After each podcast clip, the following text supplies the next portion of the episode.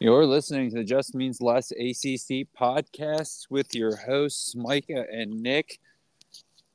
Long time no hear from you, Nick. How have you been in the last 24 hours? I know. For for for a second, I thought you were being serious because I was talking with someone earlier today, and they were asking about like the podcast and stuff, and I said, you know, I it hasn't been just me and Micah in like a month because I went to California. We talked about the last bowl games, and then you did a couple of solo pods, and then we had Moose on, and then we just talked to um, Jake and Monty yesterday. So, in all seriousness, I do I do miss it just being us. So I'm glad that we're back together, buddy. I'm sad it's just us. I actually like having guests. You're kind of boring to talk to. No, I'm just kidding. Uh, I can't be. I can't be. no, see, I'm excited, Nick, because uh, I can't wait. Because I'm going to plug the ad later in the episode, but I can't wait to go into Dioli's and tell you about my favorite podcast, the Just Means Less ACC podcast, and then buy the moose, and then get another moose free next time I come into town. I'm very excited for that. Oh wow! So okay, so because that, that, that offer applies because that offer applies to me, right? Like I, I don't get screwed out of this deal, do I? Oh my god! As many free things as given you. Whoa! The amount of free things that Nick has given me, guys. We'll we'll uh we'll keep that in mind. Okay. I did I or did I not bring you a smorgasbord of stuff all the way to Boone for you to have? Okay, you can't tell me though that you did not bring me things that like it was the end of the day that stuff was going to waste. I gave you meatballs. Oh, you didn't. Oh wait, no, the meatballs were for me. Yeah, no shit. Thank you. The only thing that you brought me that wasn't like random, just for again, I'm not. I'm not saying I'm not thankful, but you brought me a smorgasbord of like random, like individual items, like no big ticket items, minus the one chicken parm. But that was that one time. And I've been to Dioli's three times and I've purchased three subs. So, I mean, like, I'm still going to do the deal. I'm going to buy my first one. But I'm just saying, like, you know, I do. In all honesty, in all honesty, I do need to give you like a a real sandwich card.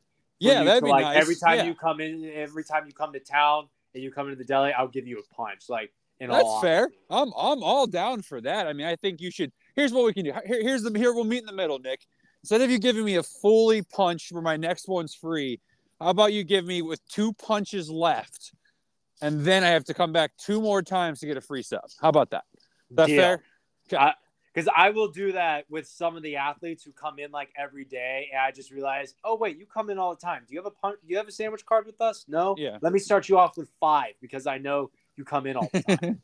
so I, I, do do that okay. quite often. So see, I mean, again, like I'm giving your family free advertising. I mean, come on, like actually, guys, the Dioli's is clearly paying. No, I'm just kidding. But yeah, um, honestly, I could go for like a chicken parm or a moose or really anything made at the Dioli's right about now. So, you know, I'm just saying, Dioli's Kingsport, Tennessee sounds like a really nice idea. Just you know, if you decide a franchise, let me know.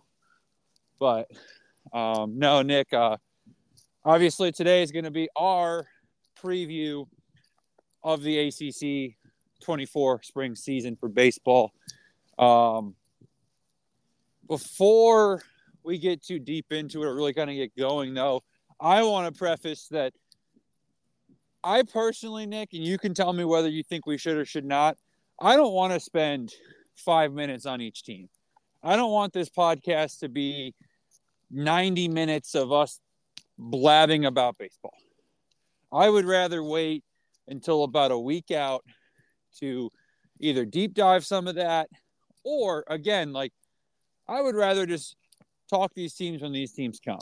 Um, you know, obviously I want to still preview it all, but for our listeners, I think that we can provide them a little bit of insight on the broad scope of everything if you want to have a deep dive, you know, Nick, again, hopefully, well, I guess by the time we release this, hopefully they've listened to our podcast. We're obviously recording 24 hours after our podcast last night with the guys from College Baseball Central. But, you know, they did a great job of deep diving everything. And not that I don't want people to listen to us, but they're not throughout the season going to spend as much time on it as we are. But they are a great resource for the pregame right now, in my opinion. Like, or not pregame, but you know, your appetizer for the season. Because Monty did a great job, Jake did a great job. Of course, I'm drawing a blank on the third guy who is also on the shows uh, regularly for the ACC. But you know, I think Nick, we should just provide our insight and not do too much deep diving because I just don't see a that being worth our time, but b there's some great stuff out there. And like we talked about it yesterday, Nick. I mean, Louisville hasn't even put their roster on the website yet. And again, I'm not paying Perfect Game thirty dollars for their breakdown of all ACC stuff. So, um, yeah, I don't think it's uh, worth our time and money to, you know, be able to provide content that if you're really dying to get that stuff, I guess you can pay thirty dollars Perfect Game to go go do it. Or again, go check out College Baseball Central on YouTube. They have a great five minute video of each team. Yeah. So, um, that being said, Nick, uh, I'm going to pick Pitt to win the ACC. No, I'm just kidding. Um, I feel bad for Pitt, Nick. We we kind of shit on him yesterday a little bit. Like I don't. Yeah. I mean, again, we'll release this a couple days after, so hopefully you've listened to that that show with the uh, Monty and, and Jake. But well, we kind of, no fault of Pitt's own, kind of got after him. Now, I thought, I think it was Jake Nick that said or maybe it was Monty, maybe it was both of them.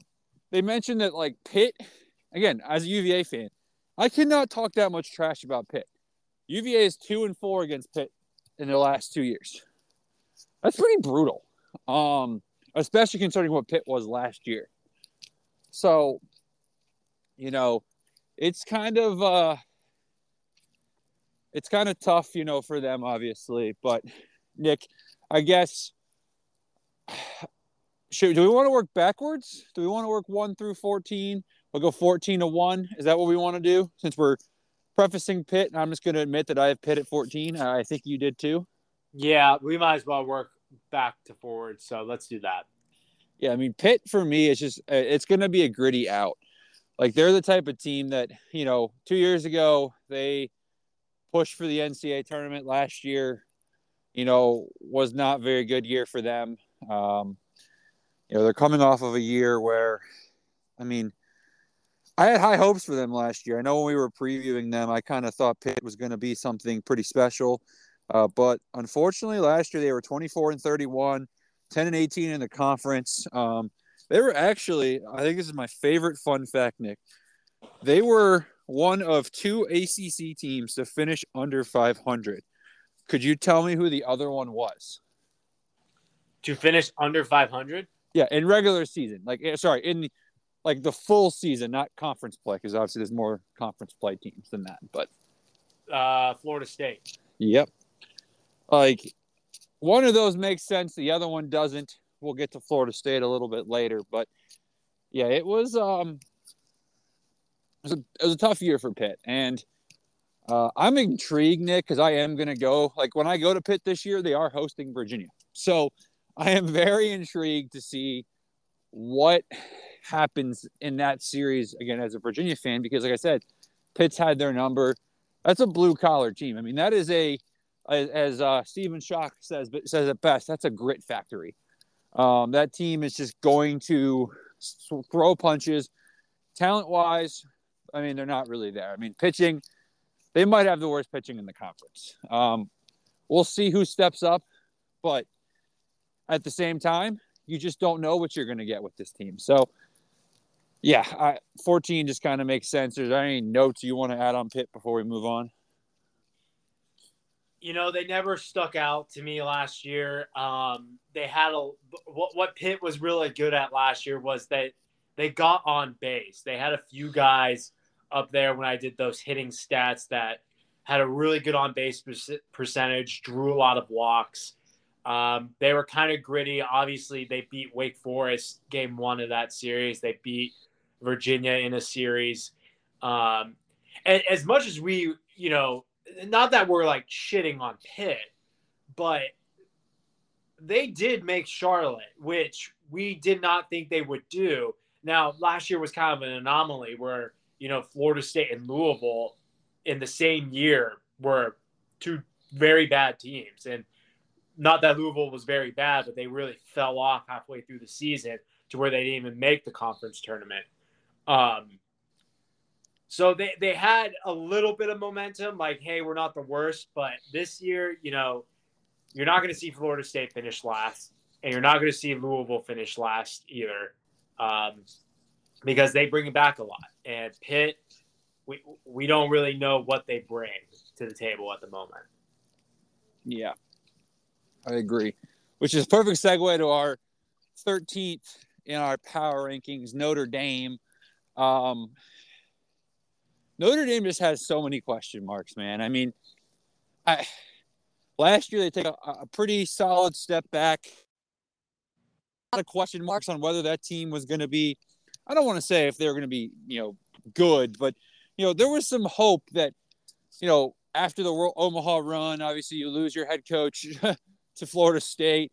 You know, you're hoping, hey, maybe like it won't regress as bad as it would. And I mean, it wasn't a terrible year. I mean, they were 500 in ACC play. They were 30 and 24 overall. I mean, honestly, Notre Dame's problem, Nick, and the reason why I, I don't like having them at 13 is down the stretch, they weren't that bad in ACC play.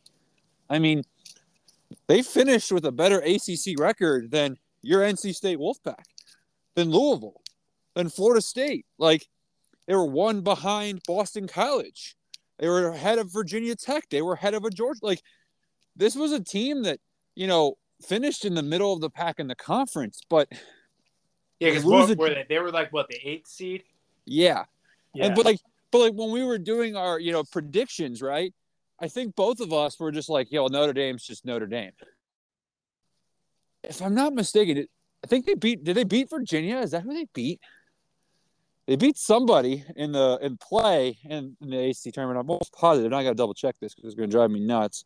But you know, it, it it's just something about them. Like they're, I, I'm not going to call them a sleeper, Nick. Right to like win the ACC because I don't think that's that's going to happen. But they're the type of team that you know. Yesterday we talked about Pitt kind of being like this, and it's very plausible.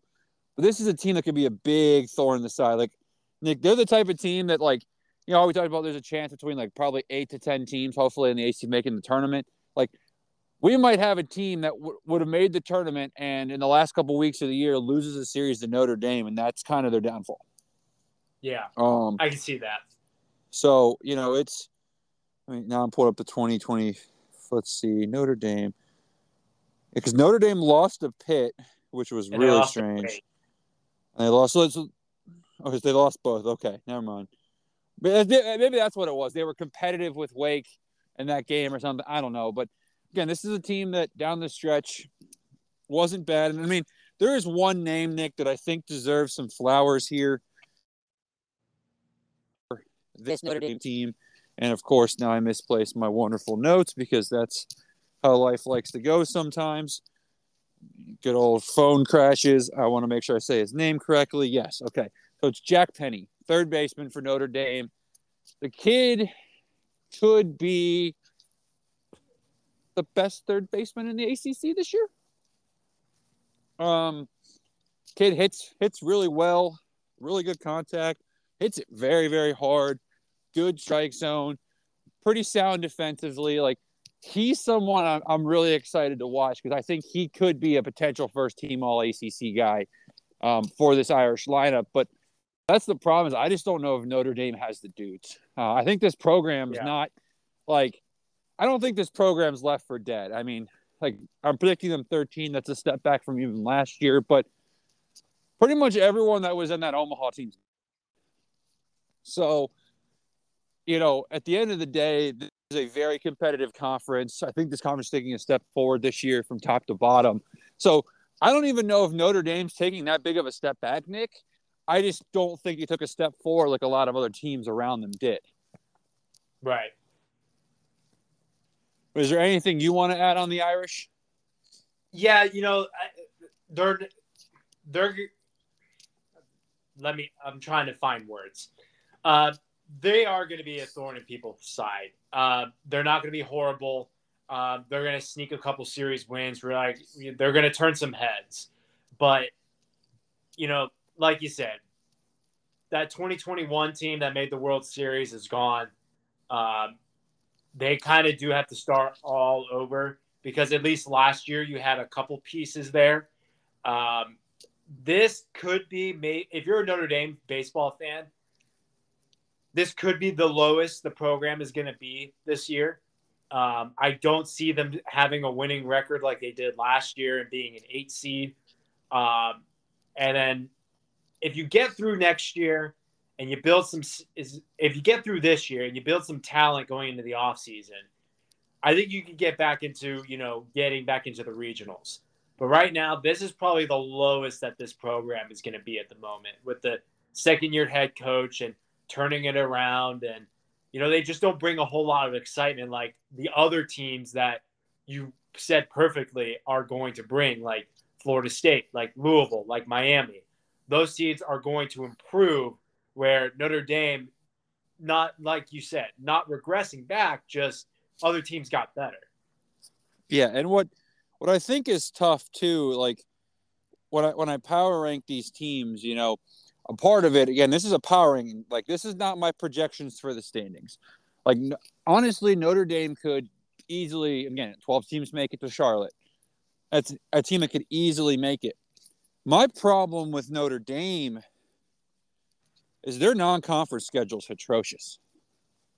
Mm-hmm. Like there's not and yeah, some of it's the punishment of living in Indiana. But like you're in Indiana. There's a program that is about two and a half hours south. Oh, I think it's called oh, Indiana, who's pretty good at college baseball. And they're not playing them. A team like Iowa, they're not playing them. A team like Michigan, they're not playing them. Like Indiana toughest... State.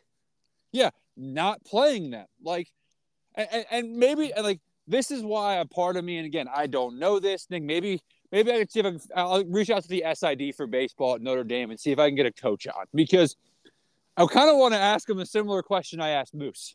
Like, what is this scheduling? Because they're going like I again, I know they're a northern team, so they have to go south, right? Like I know they're not going to get like home games early against Indiana State, right? But like right. Rice is a name, a historic name, not very good.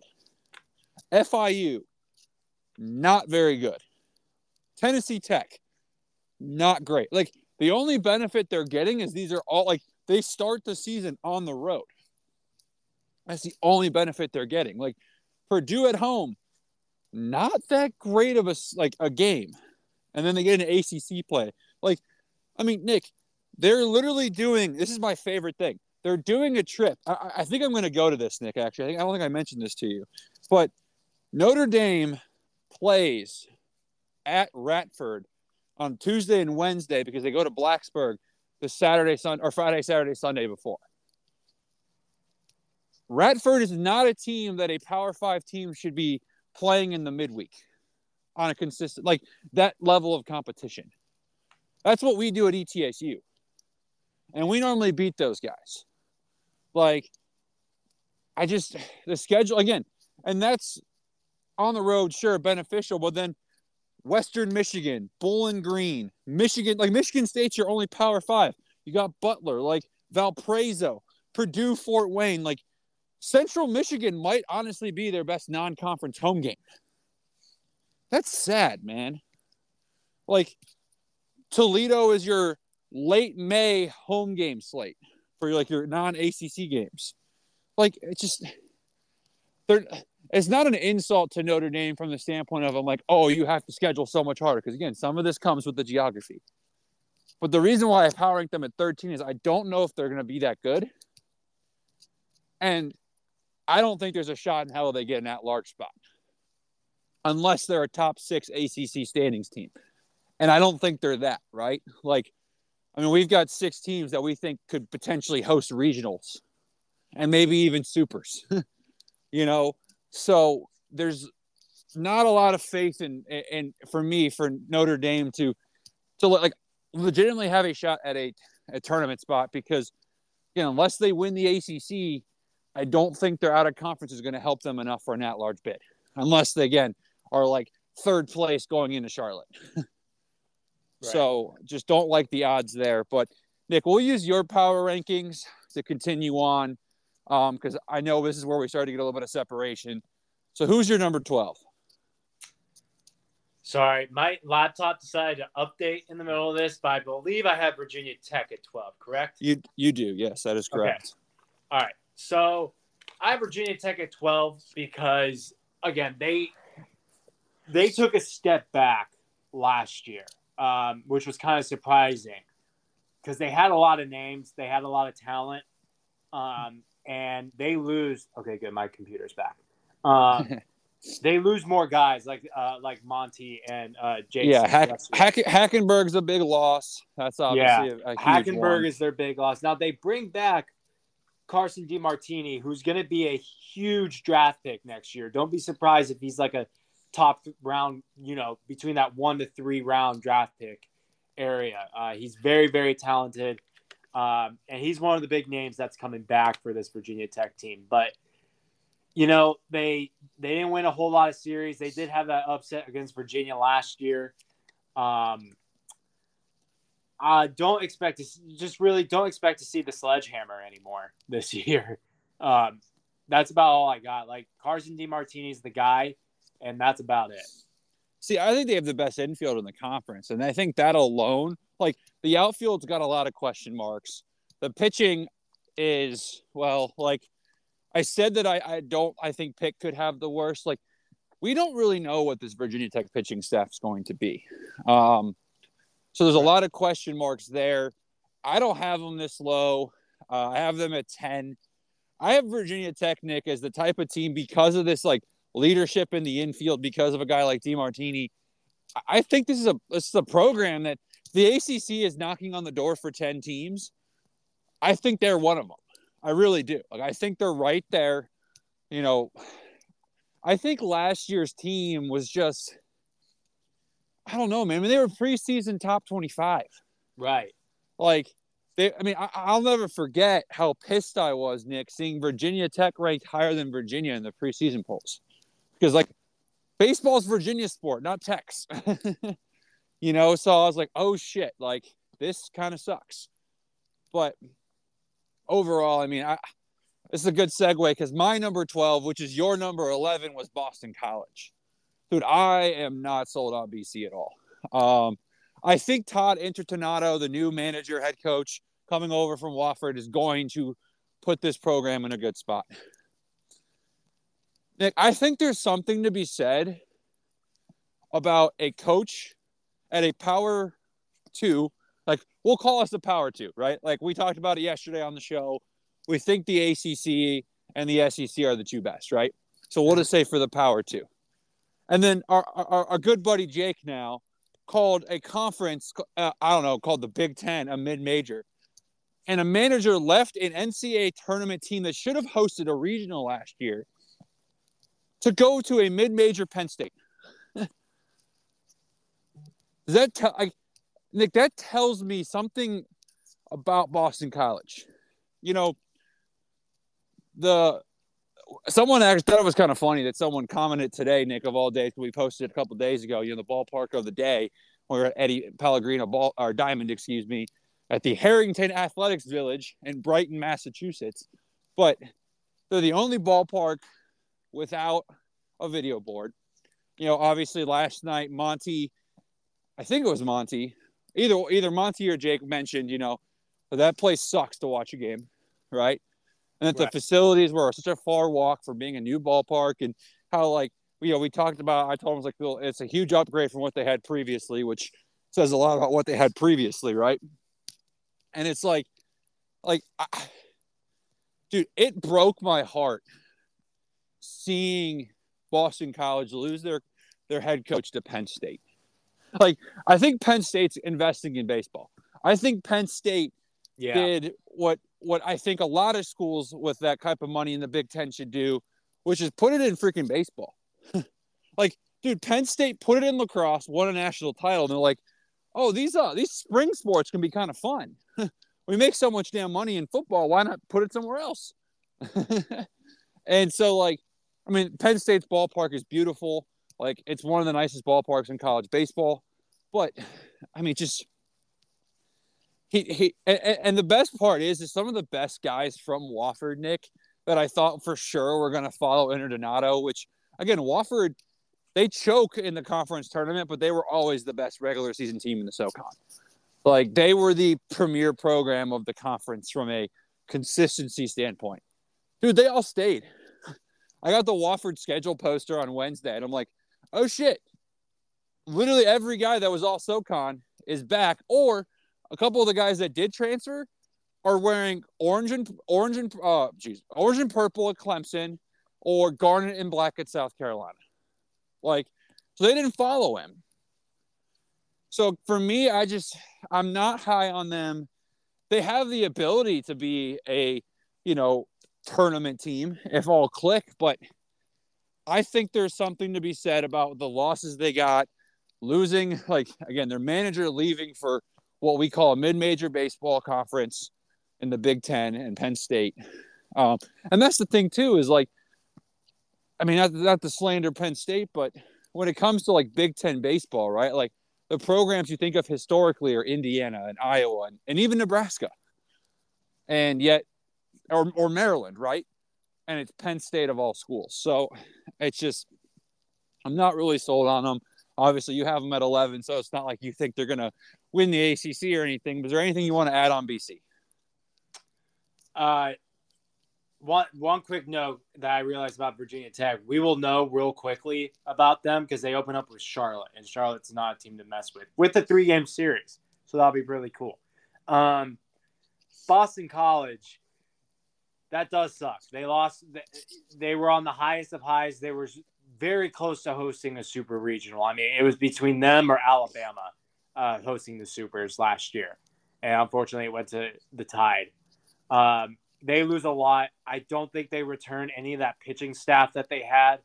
Um, losing your coach to Penn State is tough too. I mean, one guy that I think we might have on Micah like later down the road, Adam Cecere, the outfielder, former outfielder from Wake, who transferred to Penn State this year, um, is very interesting. Penn State is not messing around uh, because they also went after Moose.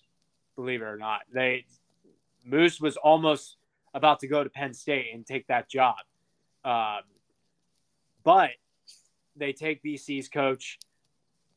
I don't see a whole lot in this team this year. Now, we didn't see a whole lot of them going into last year, and they shocked the world.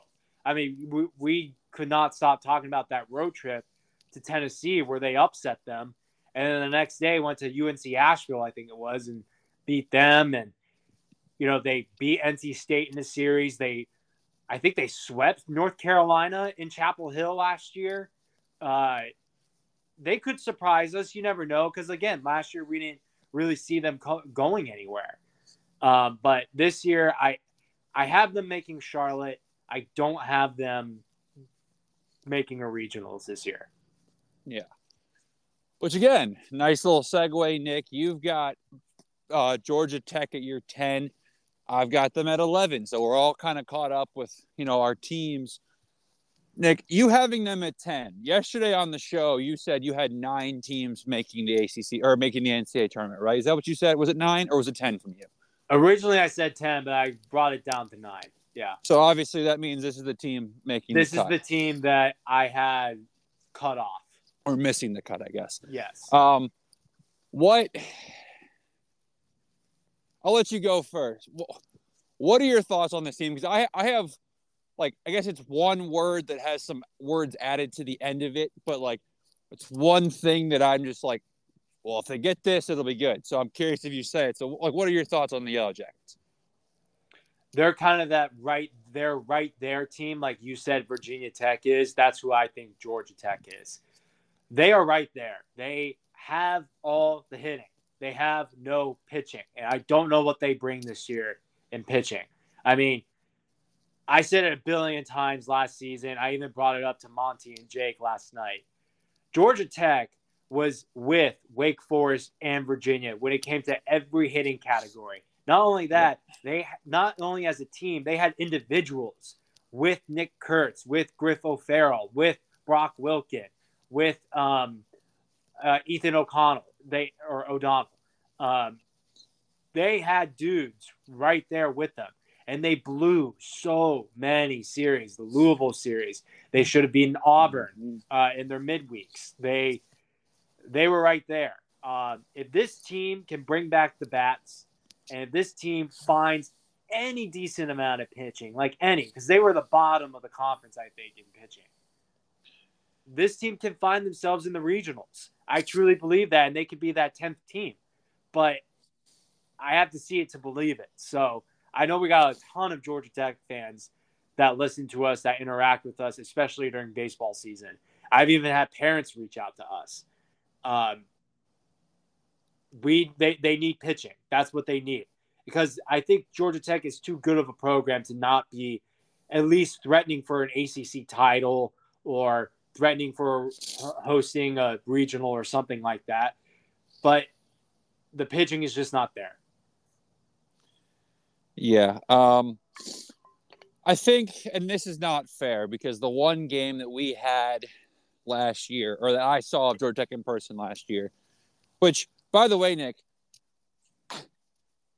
I, I feel like this is wrong, but I believe the SIDs and, and, and folks at Georgia Tech was Louisville really number two in the country when I saw them in, in March last year on St. Patrick's weekend? That's what the box score says. I don't I remember them being ranked, but I feel Ooh. like I oh. would have remembered seeing the number two team in the country. Like but regardless, like you know, shout out to our guy Ben King, Nick. I need to send that email to the SID. He agreed to come on. Obviously, we got to do the proper channels with current players and talk to the SID. Shout out to Ben for doing the proper thing, right, and using his SID. Right.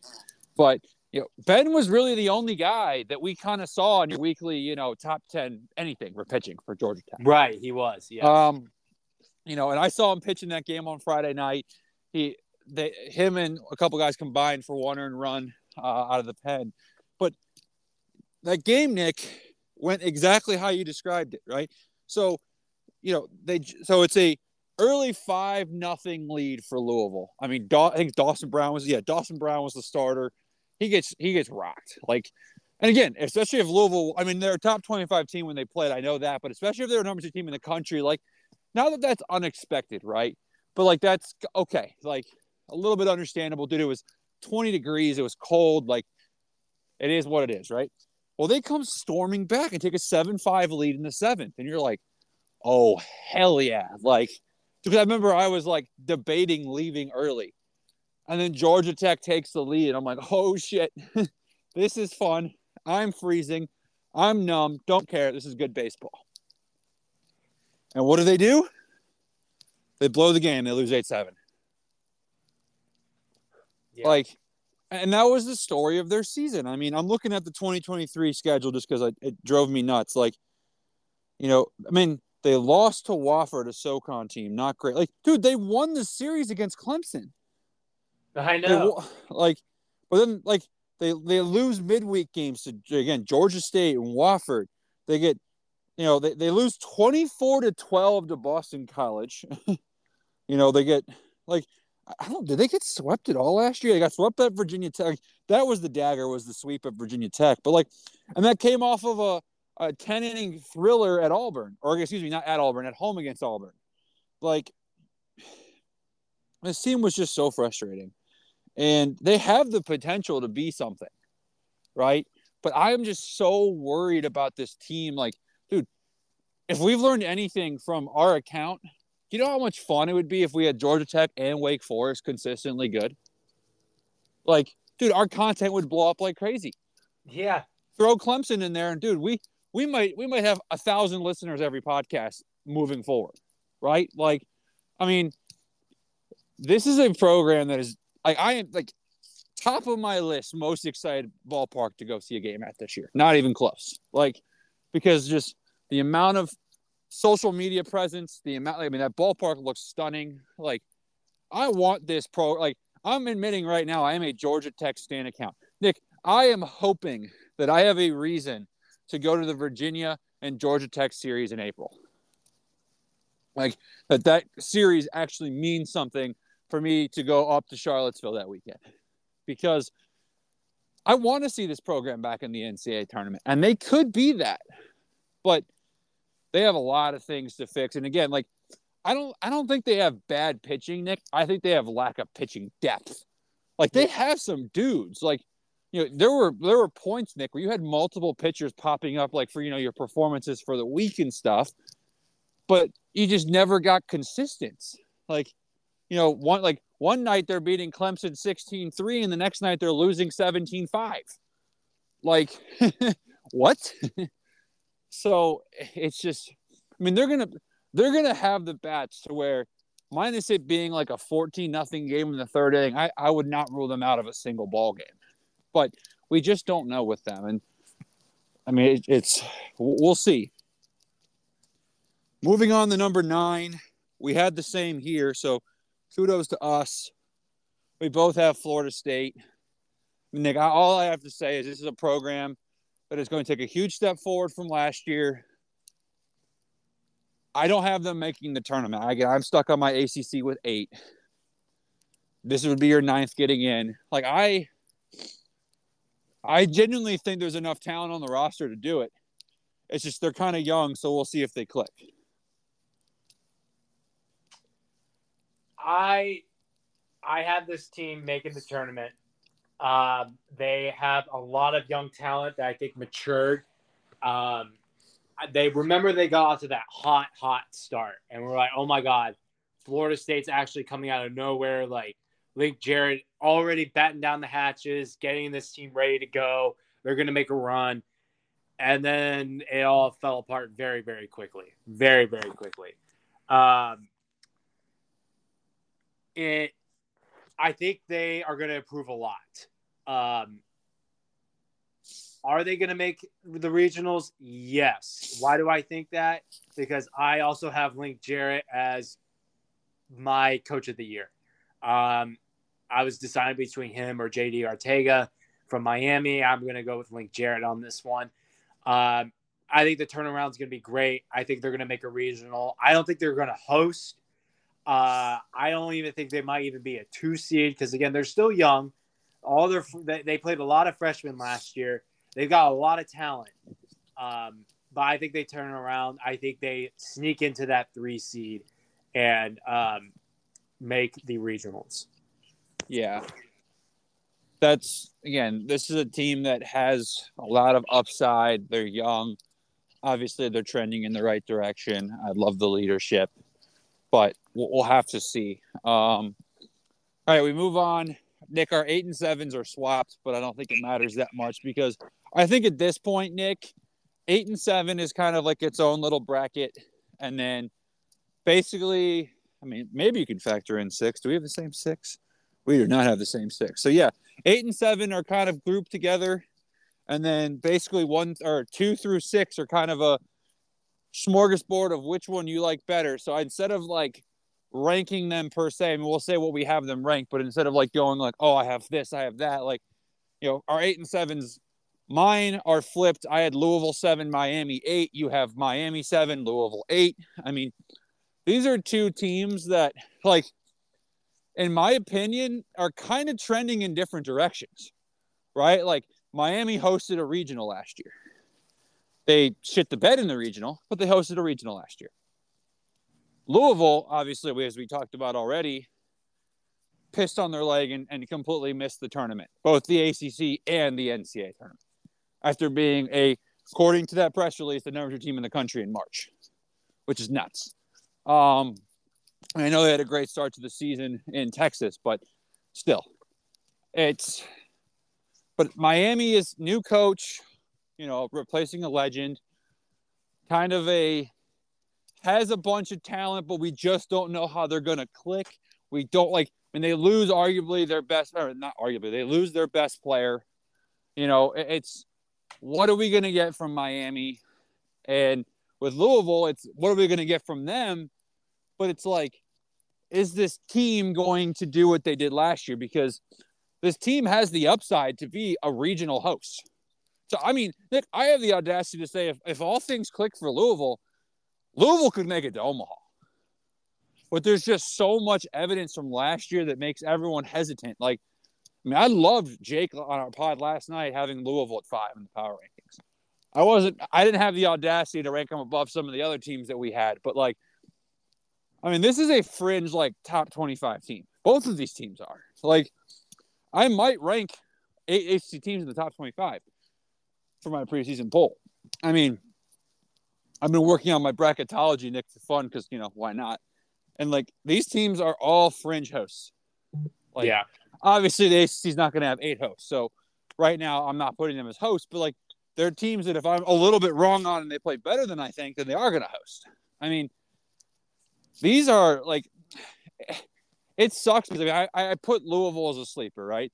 But it, like it feels wrong to say these two ball clubs can be sleepers because like these are damn good ball clubs. Like, dude, if Louisville played in the Big Ten, I don't know if I'm picking them to finish first because I really like Iowa, but I'd have them second pretty easily.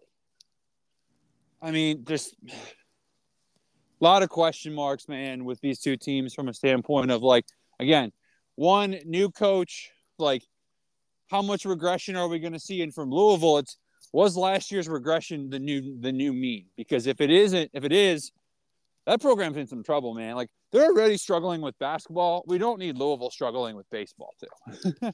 like the mental health of Louisville fans, like like yeah, football had a good year, but I don't think I, I think a lot of them would trade being six and six every year in football but being dominant in baseball and, and basketball again. But maybe I'm wrong. But what are your thoughts on these two teams? Um, let's start off with Louisville because I had them at eight. Louisville, just such a weird season last year, being that high. Um, I remember talking to some of the Wake guys, and they were so competitive when Wake went to them. That was a top ten matchup. Um, and every game was really close. I think one of the games kind of slipped out of uh, Louisville's favor there.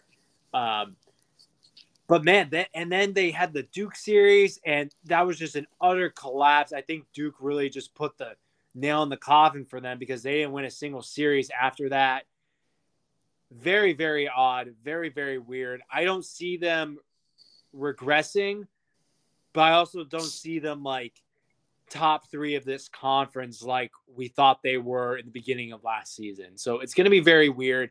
Um, but I have them making a regional. And then for Miami, you know, they I, they bring a lot of guys back. They lose Yo-Yo, which, you know, if Brock Wilken didn't exist, he would be the best third baseman in the conference, in my opinion. Um, watch out for Gage Ziehl, though. He could – he could make a run for that ACC pitcher of the year. He's just like one of those candidates that you kind of look out for. Like, you know, if everything clicks for this kid, everything goes his way, he could be the pitcher of the year. There are a few guys like that around this conference. I think Gage is one of them. Uh, they have a lot of potential. Uh, they bring in Lucas Costello, a guy who we think we're going to have on later on this season um, from Wake Forest, who is a great bat is very, very, very good at base running, a great outfielder if they need him there. Um, very good at getting the bunt down. Not very good at um, faking getting hit or leaning into the pitch. I rag on him on that a lot. So uh, just check out his last Instagram post. I did make a comment about that, him taking BP for Miami, and he laughed at it. But um, Miami has a lot of potential. I put them at seven because other teams, it's kind of like what we said about Notre Dame, but except we're at the top half of this conference. Miami didn't get worse. A lot of other teams, I think, just got better. Um, JD Arteaga has been around the Miami program for a very long time, and it's his turn to take uh, the keys to the car. So we'll see what happens. But this team has a lot of tremendous upside. I wouldn't be surprised if they finished top four and they just ended up back where they were. So we'll see. Yeah, it, will be interesting to see what you get with them. Uh, we definitely got to get Lucas on, Nick. I completely spaced that he's at Miami. So uh, we need some insight on Miami. So you have, you have a homework assignment now, Nick. I do. Uh, yes. Whenever so, you, whenever we uh, find a date, and, let's do it. And that's not a slander to my guy Adam Cecere, but like I'd rather get Lucas on first, just purely because we're obviously an ACC podcast. But right. Um, and hey, we want to have them both on. I want them to bad talk Wake. I'm just kidding. hey, so how much does Wake Forest suck? I'm just kidding. But um, you know that dude, I'd get some clicks though. I'm just saying. But yeah. anyways, um, yeah, I mean, these, these these teams fall into the category of could enter the top six conversation, but are just there's not enough proven right now because the top six in the ACC is so damn good. Like, yeah. I, I, I liked what Jake who, by the way, again, for those who didn't listen to the podcast yet, hopefully you have. If you haven't, what are you doing? But he's an SEC guy. He's an A&M grad, went to Mississippi State as well for a little bit before he transferred to A&M. Like, he genuinely believes that the ACC is not as far off from the SEC as some people make it out to be in SEC territory. I think a big part of that is, Nick, our top six can hang with their top six, and I think we might even be better. It's kind of after that top six, I'm like, okay, their 7, 8, 9, 10, 11 are, are better than our 7, 8, 9, 10, 11.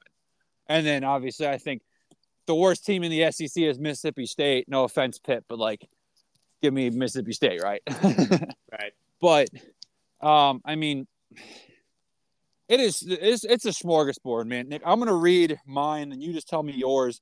I want to we'll, we'll pick teams to go by, but there's just so much kind of parity on, on our list. I mean, my number six was uh was uh, NC State. So sorry, Nick. But number five was Virginia. So it's not like I'm coming after just your team. Four, I had UNC. Three, I had Duke. Two, I had Clemson. What was your six or your two through six? Because I think the one is pretty obvious. But who's your two through six? Also, just to mes- mention, since we were talking about Louisville, Carson Leggett, another kid that uh, could be pitcher of the oh, year. Oh, don't worry, Nick. We'll talk about him soon. Don't worry. Oh, oh, okay. Okay. Um, okay, so my two through six, I had, let's see, I had Duke six, Carolina five, NC State four, Clemson three, and your Virginia Cavs two. I love you, Nick. Man, I knew we were friends. Sorry, I, I put NC. Too. I'm sorry I put NC State at six. I didn't mean it. But but see, number six, in my opinion, man, is hosting a regional. I, I really do believe that. Like, yeah, I I'm on the cusp of having Duke oh, hosting. Nick, uh, by the way, I have to make an announcement. Uh, there's been a transaction in my ballpark tour. Uh, ETSU baseball has decided to switch home home and homes with uh, with UNC Asheville. So now on Tuesday, April second, instead of working an ETSU baseball game, I will be taking my talents to Doak Field, Doak Park, whatever it is. I don't know anymore what y'all call it. But I'm taking my talents to the Doak to watch the ECU Pirates and the NC State Wolfpack. And I, oh wow, when awesome. I saw that, Nick, I literally yelled out like I feel bad for Sierra because I was like, "Let's fucking go!" She's like, "What's wrong? Like, what's going on?" And I'm like, "I get to go to NC State ECU." And like, not that I wasn't excited for UNC at NC State because that's I, I might still end up going to that in May. I might. But like that game, like that, those are two, like that game might be for who gets the host. Who gets to be the last team in the state of North Carolina to host a regional. Right. So super pumped about that. But I mean, we'll go off my list. We'll talk, we're kind of talking NC State right now. Like, I mean, Jacob Cozart, like, I, I'm going to ride with Kyle Teel for the rest of my life. But Jacob Cozart has the ability to be as good, if not better, than Kyle Teel last year. Yeah. Like, he's a dude. Like, dude, like, I know NC State fans were, were upset they lose. Uh, why I'm trying to blank on his name. Nick. Cannon Peebles. Thank you, Cannon Peebles. But I mean, I, and the long term, maybe that's tough, right? Because you know, Cannon would be back next year, where Cozart's a senior. Is that correct? Yeah. Or at least draft eligible, if not. But you know, you have the best catcher in the game. Like, I don't, I, I, I don't know if there's anyone close. I mean, may, may, I'm drawing a blank on the LSU guy now. I want to call him Mrazek, but I know that's, that's a hockey goalie. But whatever the heck his name is over there, Morazzo, Alex Morazzo. I don't know. Anyways, like it is insane how good he is. But Nick, the question mark, like the lineup last year had a bad tendency of having three or four, like, like you, you just didn't have a very like your one through nine was not all dangerous. Like there were, I wouldn't say easy outs because that's not fair, but y'all did struggle to drive in runs when you had chances to. Right. And then on the flip side, like you had some inconsistent pitching. Like you have you have dudes. You have them. But like your Friday starter goes and struggles. And then the next night he's an ace. But then you get the good Friday start, but then you get the bad Saturday start after the Saturday starter carried you the week before. Yeah. Like perfectly Nick, put. Nick, you can you can give us a little more insight on the pack, but like that's why I have them at six. Like I know they're a good baseball team. I know that they can host a regional but I don't I don't know enough about them and feel comfortable enough about them to put them over the likes of a Virginia who went to Omaha last year or Duke who honestly if they don't have to go to Charlottesville for a regional probably go to Omaha last year or Clemson who if the umpires don't inject themselves in the game probably have a team going to Omaha last year or UNC who might have the best like like lineup on paper not named Wake Forest in this conference like it's just not. Give me some insight, Nick, because again, you had NC State. Where again was it four or three? I had four. State at yeah, four. you had four. So like, tell me why that they're a top four. Because I mean, there's an argument for it. I just I want to hear it from you. I put them like I wouldn't. I'm not arguing why you put them at six. I'm just saying if the potential shows out, then they're definitely top four. Um, Eli Serrano, I'm going to start off with him dude. Um, he had a really good freshman season. Hold on, he's pause. Be... Pause a second. Is he not? I mean, right now Brennan Armstrong's a lot older, but he's is he not just the baseball version of Brennan Armstrong, just grown ass man? Yeah, he's a pretty much grown ass man. He's I a mean, he's a some smart are, kid. Some are some some are saying some are saying some are saying but... yeah. um, he's going to be starting in center field. He played a lot of first base last year, but uh, he will be our center fielder this year, captain the outfield. Uh, expect a lot of power from him. Um, Matt Willadsen, who arguably was our best pitcher, is now going to be our closer, I guess. Um, he did see some closing time, so we'll see what happens there. Dominic Fritton, um, he was uh, the best freshman pitcher we had. He was part of the rotation, came out of the pen a lot. I would like to see him more playing more in the starting role. Um, he's a he. I think next year he's going to be a top twenty-five prospect if his arm does what we all think they can do, what it can do. Um, the bats are there. Hopefully, Jacob Cozart uh, ha- is going to have a really good year. I know state fans were kind of upset that Cannon left, but you know, if we have the best catcher right now, then we should use him. Um, you know, I, I don't think there's any argument about that. If everything can click and if they don't beat themselves, then I think this team can easily be a regional host. Um, they're pre-ranked 13, which I, I kind of like. Uh, I, I, think that kind of confirms my thoughts on how talented this team can be. Because if you look back at last year, they had dudes, they had names. They just made so many errors, and they did not have clutch hitting, and their pitching was inconsistent. One guy would have a great week, and then the next week, someone else does, but that other guy didn't.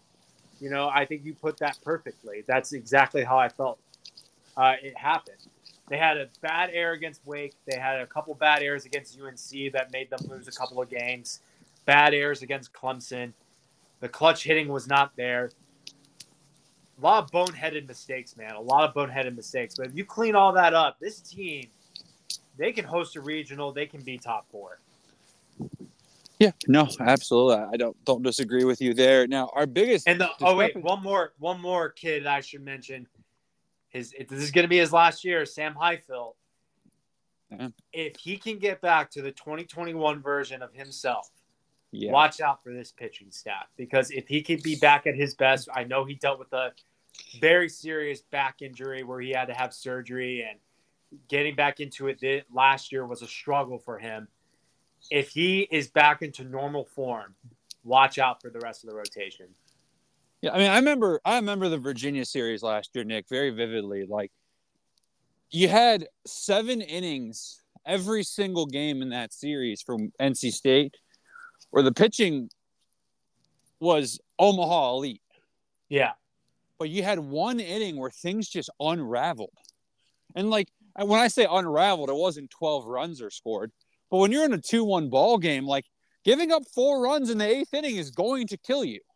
Yeah. Like, it, it, there's just so much with this NC State team to like, but there's also so much like skeletons in the closet from last year that, like, I know for me has me hesitant. Um, we have to talk about the biggest discrepancy, though, Nick.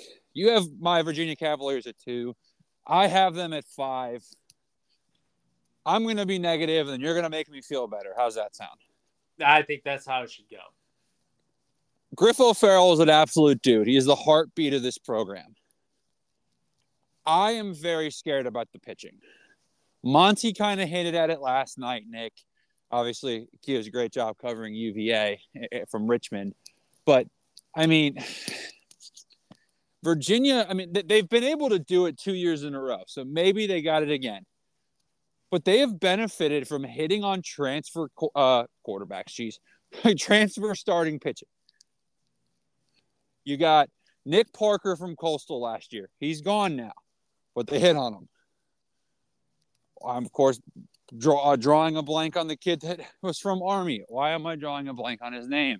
This is really great podcasting. But like Virginia just they they benefited a lot from a team that it, and the other part too, Nick, that has me like hesitant was yeah, that Virginia team was obviously very, very good. Like they're not replicating last year though. I mean, they didn't lose a single non-conference game until Omaha. Like they were undefeated against teams not wearing an ACC patch until Omaha. like that's unreal. Yeah. Wake Forest can't even claim that. And they played similar out of conference schedule. So it wasn't like, you know, one team was more challenged than the other. Like I just I, I don't know what to expect. Like we've got got Jack O'Connor. He he clearly is going to be a dude. But I mean, I just don't know what to expect from the pitching. Like if Jay Woolfolk, who finally focused purely on baseball, I think it was the right decision for him, you know, ends up being a starter, then who knows? Maybe this team does done. Connelly Early, it just finally came to me, by the way. That drove me nuts. But like, you know, Brian Edgington is gone. Parker's gone. Early's gone. Like, yeah, you've got Jack O'Connor, who was a freshman All American last year, who was an absolute dude. But like, this sounds terrible. I don't want him to be my Friday night starter. There's still not enough that I've seen from him that makes me go, yeah, this dude is like, like the guy on the Friday. And that was what was nice with Virginia last year was like sometimes Nick Parker was the guy. Sometimes it was Connelly Early. Sometimes it was Brian Edgington like you had this ability and again you saw jack o'connor too like you had these weapons where you know colin mckay and bradley hodges are all guys that can be pretty good. But it just you know they got the grad uh, grad transfer owen coady from penn that's going to be huge. But like they just don't have the same type of stuff that makes me go yeah this team's like i think the pitch- pitching is going to regress. And I don't know if the lineup itself is going to regress because I really do like, I do think that like we're going to get steps forward from Anthony Stephan. And I do think Ethan O'Donnell is going to continue to grow and Casey Saucke. But like, I just don't like it is hard to replace. Like, Ethan Anderson's going to be behind the plate. We don't know what that's going to look like. Like, it's going to be interesting. And w- what are you going to get from, again, the rest of the lineup? Like, you lost guys that were driving in 100 RBIs in a season. I mean, Gelof is going to be next to near impossible to replace. Like, I just don't. I'm not saying this Virginia team's not that good, and I'm hoping that I'm doubting them and they're going to shock me. But this is the type of team that I like. I think I could see winning a regional that they host, having to go like Nick. I've had nightmares of Coastal Carolina knocking out Virginia in a super regional in Coastal with me and Hayden hanging out together and he just rubbing it in my face. So, yeah, I just tell me why you have him at two because I, I honestly want to know because I just there's so many like this team is still good, but there's I do think it's regret they're going to regress from last season.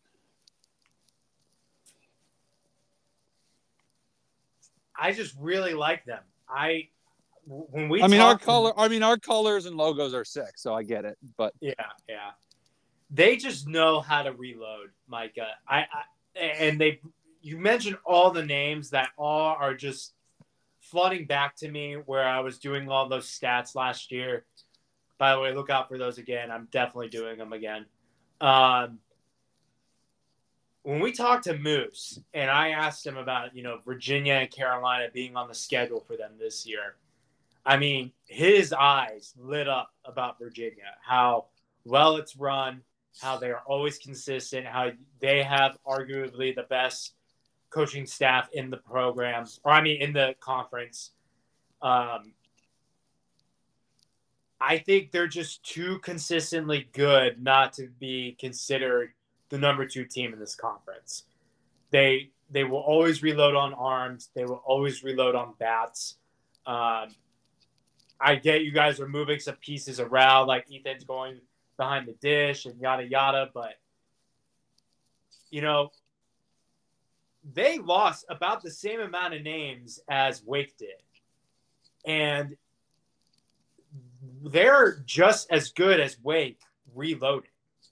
So I think that's just going to keep reflecting. Now, Wake was good at reloading through the transfer portal, but you guys were good at reloading through not only the portal, but recruiting as well. And you guys have always been like that. You guys have been like that for hell, more than a decade. And I don't think that's going to stop anytime soon because you you've just been the most consistent program in the ACC. I don't think it's going to stop anytime soon. Yeah, Nick, I, am not going to lie to you. Um, on February 18th, I am planning to hopefully come down for Wake Forest and Akron. And I'm going to order the moose and I'm just going to put on, I'm going to clip Moose talking about Virginia and just put it on repeat the whole time I'm eating the moose burrito because that's just going to get me hot and bothered. I mean, delicious food. I get to go to a college baseball game after I eat that delicious food. And I get to hear one of the most knowledgeable people in baseball tell me my favorite team is like the greatest thing to ever walk and grace the sport. I mean, you haven't listened to that podcast yet, hopefully, again, you have. If you haven't, what are you doing? But I mean, Nick, I mean, I, I texted you afterwards. I'm like, shit, I'm about to like, if I was allowed to bet on sports, dude, I'd be like, all right, Virginia winning the World Series. I'm in. I'm all in. Like, like that I was game like, against Iowa for you guys, it's gonna tell a lot. Oh, speaking of that, I want you to make a correction because Jake was kind enough to do it after the pod. I wish you would have done it on because I have no problem being wrong, but I completely missed that the entire Wichita State team transferred. so my whole Wichita State, Auburn, and Iowa huge test. Well, Iowa and Auburn are still going to be big tests, but uh, Wichita State, I've heard, might be a JV team this year. So we'll see. They got one of their guys will be our starting third baseman. So I'm correct, correct. So I, I knew about that transfer, but like I didn't know like the entire roster left. So yikes. But anyways, you know, ah, yeah, I just I, there's so many like, and that's what's nuts. Like I, I put them at five, but again, this is a a team that I think is going to host. So like, it's nuts, man. Like that's how good this conference is. Um, our fours. Let's see who who did we have it for? Did we maybe agree on four? Probably not, right? Should NC State at four? So you at Duke. I had Carolina. So oh, Carolina. I'm sorry. you Carolina. had Carolina at five, so that's perfect. Carolina is a team that is a show me team. Yes, right. I agree. Like this is a team that did they miss the tournament last year? Or they no, they it? made it. They were in. Who the, did they play? What regional were they in? I'm trying to. I, I thought they, they made it, but I'm Indiana State and Iowa. That's right. That's right. It was a that was a, a really weird color tournament because you had like the royal blue, the baby blue, the black and gold, I mean, I can't remember who. Like Wright State, I think was in it. So it was like green, it was somebody gold. green. Yeah. Yeah, it was, it was Wright State. So it's like it was just a ugh, ugly, ugly. Like in like oh like those colors by themselves are all nice, but just thrown together, I was like too much going on here. But you know, this is a program that again I said it before. I think rosterized. I mean, they had one of the best freshman classes. They had one of the best transfer portal classes. From top to bottom, I mean, this might be the most talented roster that is not named Wake Forest, the unanimous number one team in the entire country but there's so much prove me that like you just don't know. I mean, this is a team that is I mean, I'm not going to hint at it too much, but my freshman I'm not going to say who, but my freshman of the year is coming from North Carolina. Like this team is stacked there. Obviously, you've got one of the best returning players in the entire conference on that roster with oh, with honey honey wait wait what's happening? My phone is spazzing out now. I had the wonderful notes all pulled up nick and i lost it. But yeah like this is just a team that you know is just again like yeah, advanced so i wanted to say Van Honeycutt nick and for some odd reason my brain's like no like that's a like that's not a real person but of course it was.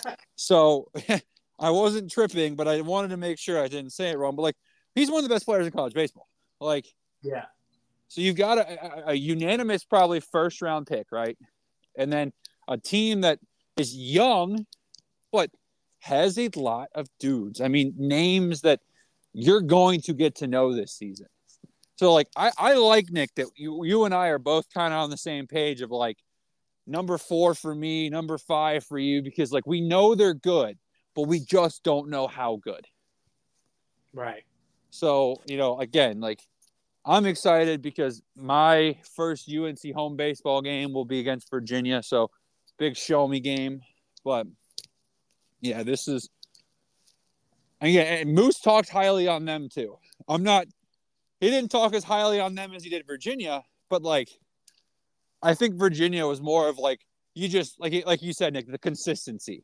Or like North Carolina, again, like, they've kind of been like, one week they're the best team in college baseball. The next week they are bottom of the pack ACC. So, are we going to finally get a consistent North Carolina night in and night out? I mean, that's the big question mark. So, I mean, what are your thoughts? We always know North Carolina is going to be good. It's just a matter of how good. They could host regionals, they could host a super regional, they could just make it. But we always know that they could be on some kind of run. Um, they don't lose a whole lot. They did lose Austin Hawke, Tommy Hawke's younger brother, who was probably going to start for them in the infield and is now going to start probably second or short, I think. I think second um, for the Deacs.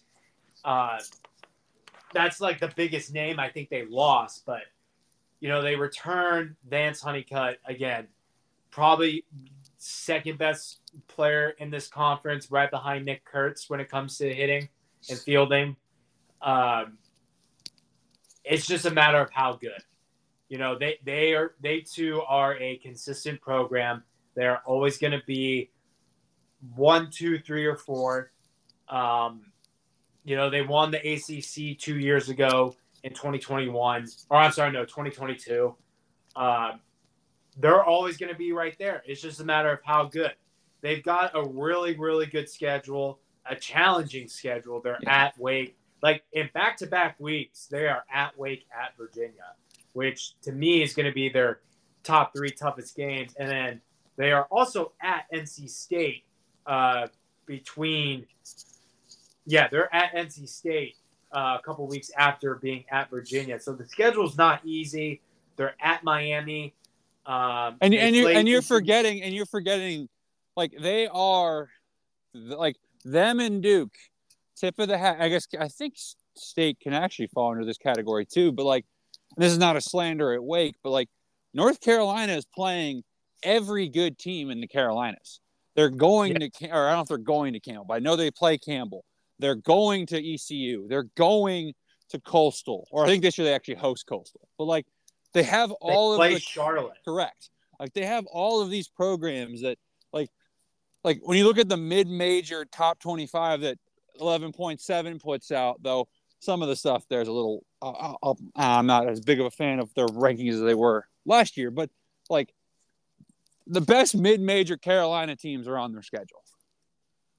And again, like the fact that your Tuesday can be ECU and then your Friday, Saturday, Sunday is Wake. Like, what the hell are you going to do there?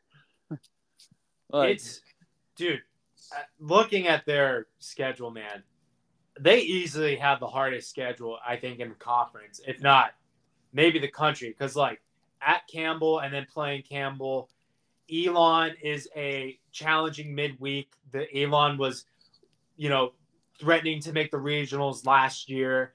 Uh, who else they got? They Rutgers, a, a pretty good top of the line Big Ten team.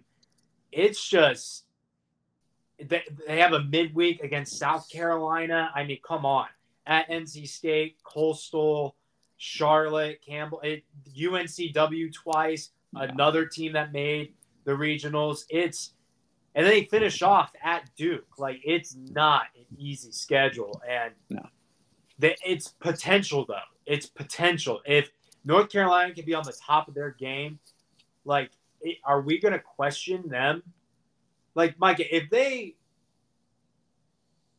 uh, no, because Wake, Wake is just going to be Wake is just going to be right there the whole time. So, I I don't see a world where even if the potential was there, and they win the games that's like turning heads and stuff.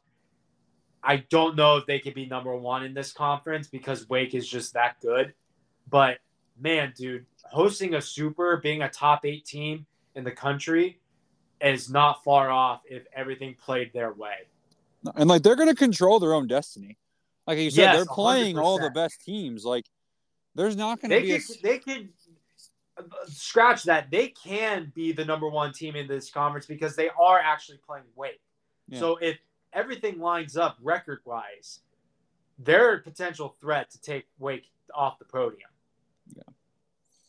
100%. Well, all right. Now the time to settle. Well, I think we both have Duke at three, don't we? Or do you have no? Because you have Virginia.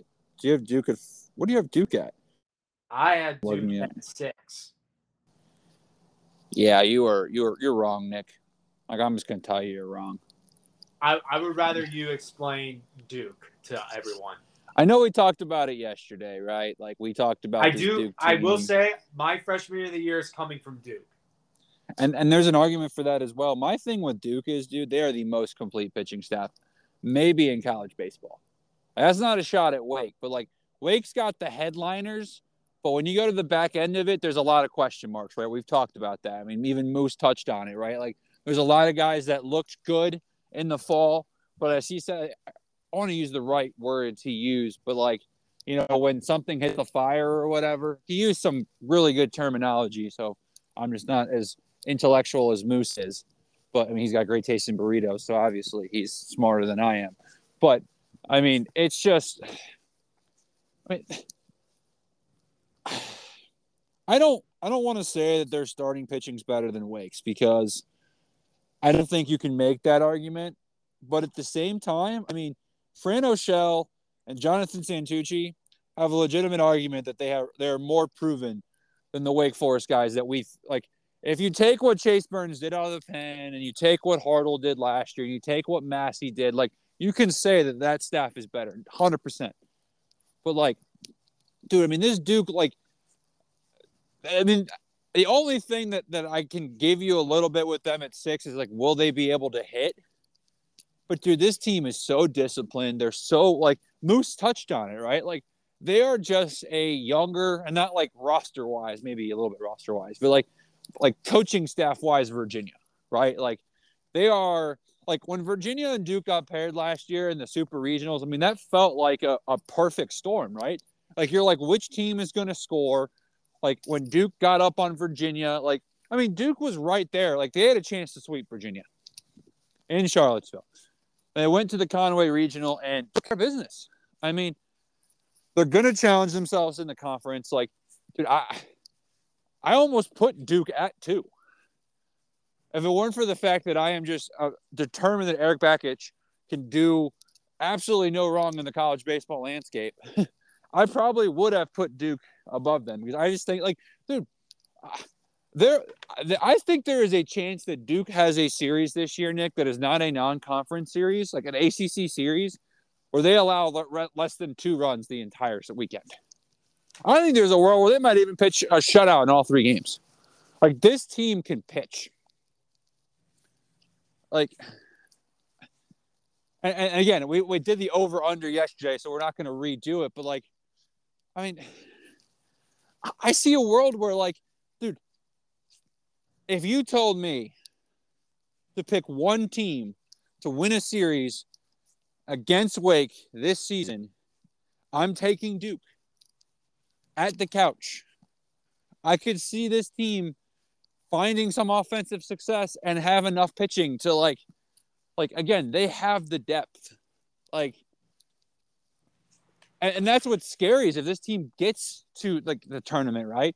They're the type of team that I could see coming out of a loser's bracket because they have enough dudes to where like they're set up just fine. Right. So I, I again I understand the concerns about the bats. We don't know exactly what we're gonna get, but this team's gonna pitch. Like just like like again, I'm going to the Duke Rider game, and I'm very excited because I have a good feeling that that game might be two and a half hours, and I'll be on the I'll be on the road before it's even dark.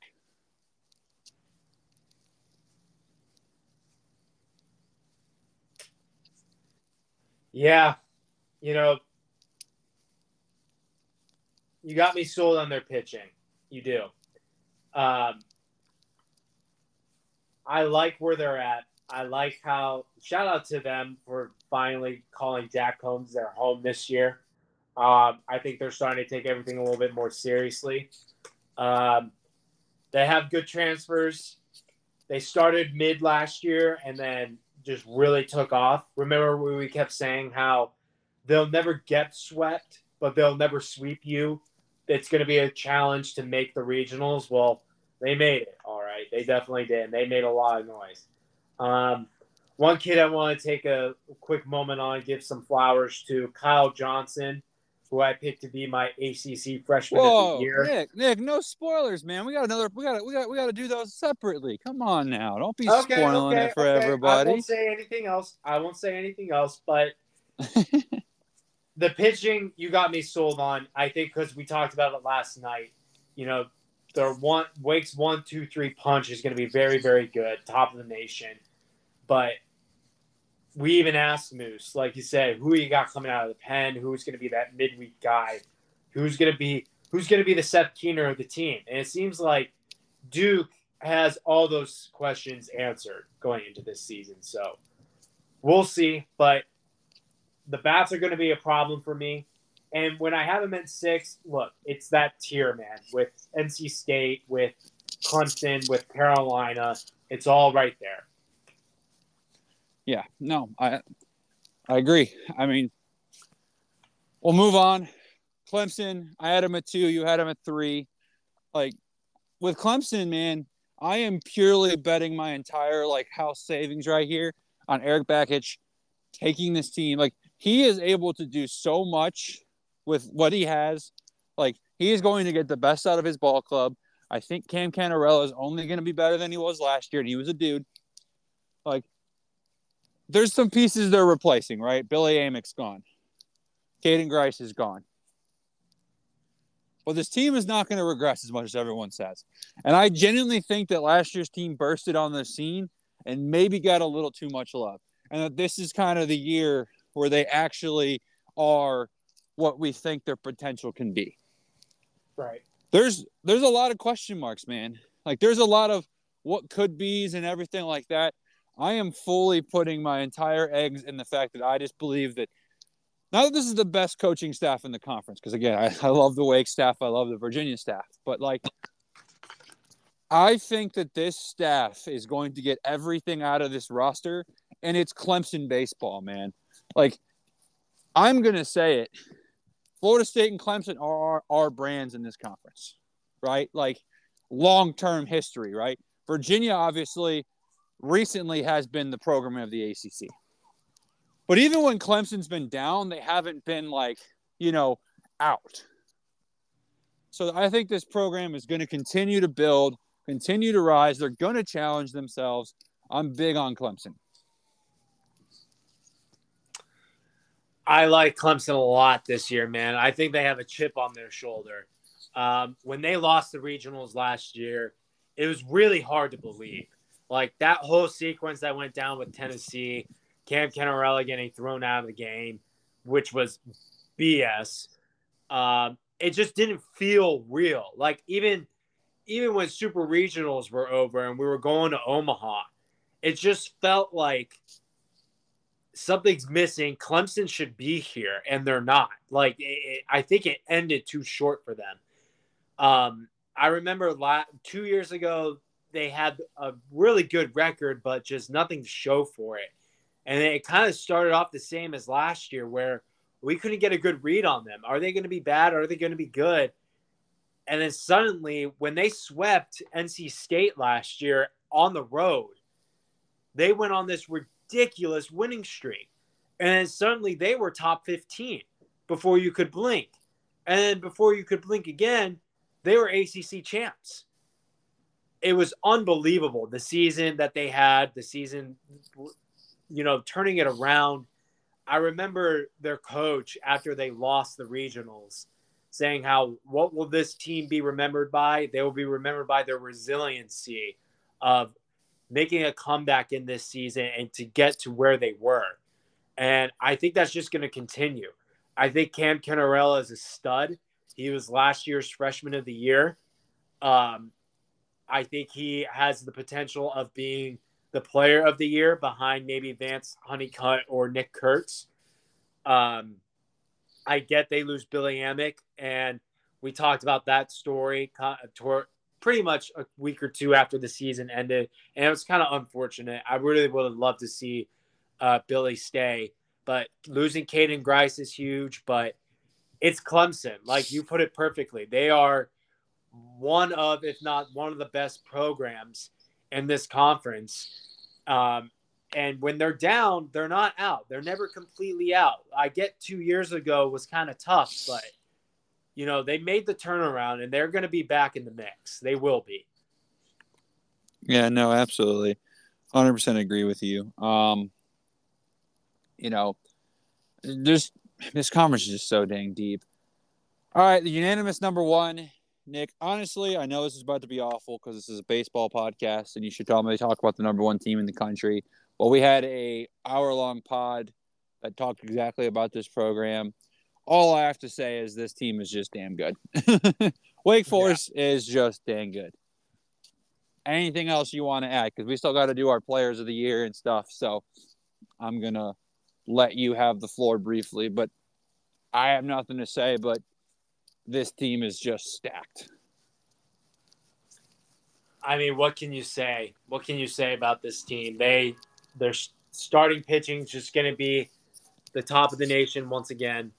Their bats are going to reload with Nick Kurtz. I mean, Micah, I went to their live practice yesterday and I missed the show where Nick went three for four off of I think Chase and Michael Massey again and those three hits were homers. Oh God. it's unbelievable what the fuck Nick Kurtz is doing. And I know his dad is listening to us right now because he always listens. I mean, it's insane what he is doing. I see Nick about once or twice a week, and you know he's pause. as humble Quick, as can pause. be. What is Nick's order on the spot? What is it? Nick's order is a chicken parm. He loves the cinnamon roll. My uh, guy. So what you're telling me is I'm just a way less good at baseball, Nick Kurtz. That makes gets, me happy. He also gets the Arno. He'll switch it up. If he's having okay. breakfast, he'll get the Arno sandwich, which is really good as well. But he loves his cinnamon rolls.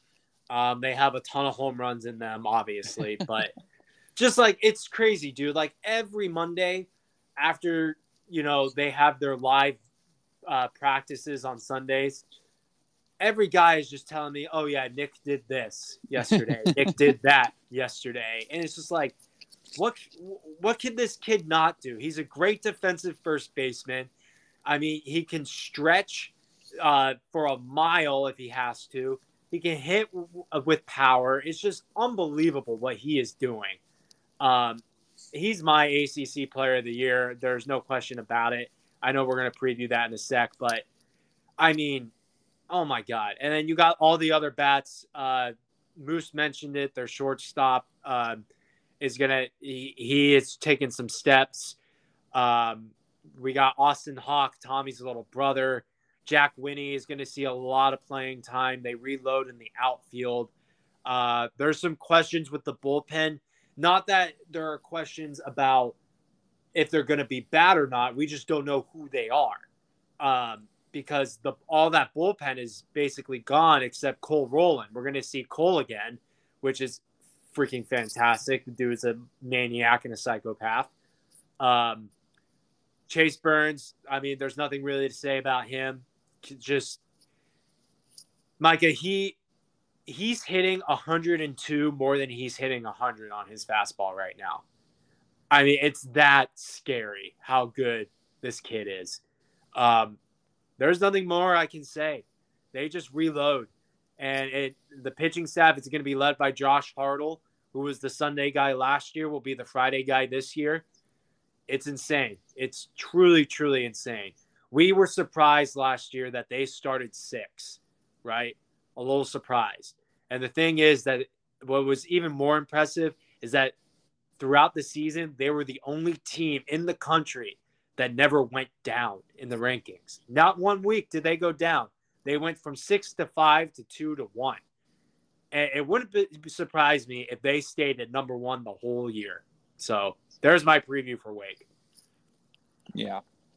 Well, this is a perfect time to tell you I hear a little sponsorship from our friends over at Dioli's, the unofficial, also unofficial because we have to say unofficial because if not, that's not fair to the Wake Forest sports property, but the unofficial home of Wake Forest's dining hall off campus.